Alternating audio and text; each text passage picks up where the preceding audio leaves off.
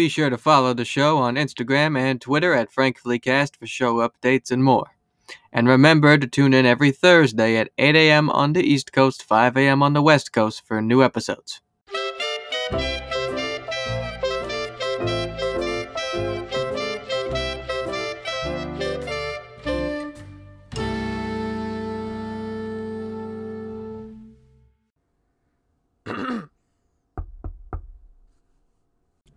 Welcome to Frankfully Honest. I'm Frank Driscoll. Well, another year has come and gone. And this time around, it feels a little bit different. In a way, more like a regular old New Year's transition. At this point last year, New Year's Eve felt like World War II had ended. We were all happy and ready to start over again from the craziest and just most depressing year of our lives. And we all hoped that the new year would leave all that stuff behind, as we hope for each new passing year. And for me, this year was honestly all right. And much, much better than the last. Pretty interesting to say that a year that started with a bunch of goons trying to overthrow the government ended up being all right. Now, sure, COVID still isn't under control, and many other unfortunate events occurred, like the aforementioned attempted coup.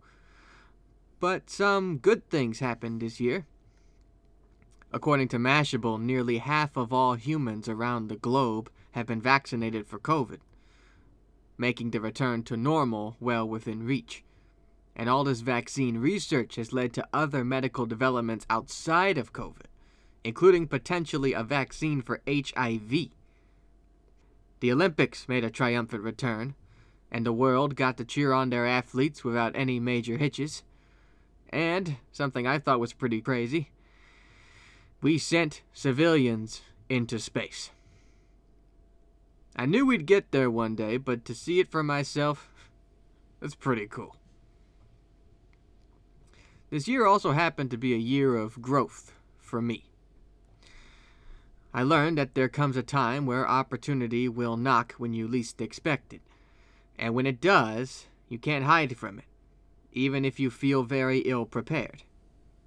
And now is not the time to turn down an opportunity at my age, no matter how little it may be and that led me to a new, awesome gig for my old high school's football team, the, may I say, back to back state champions, the Salesian Pride.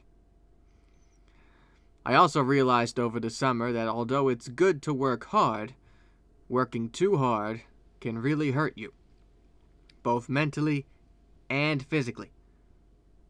And a trip to the Reno Sparks area can really help.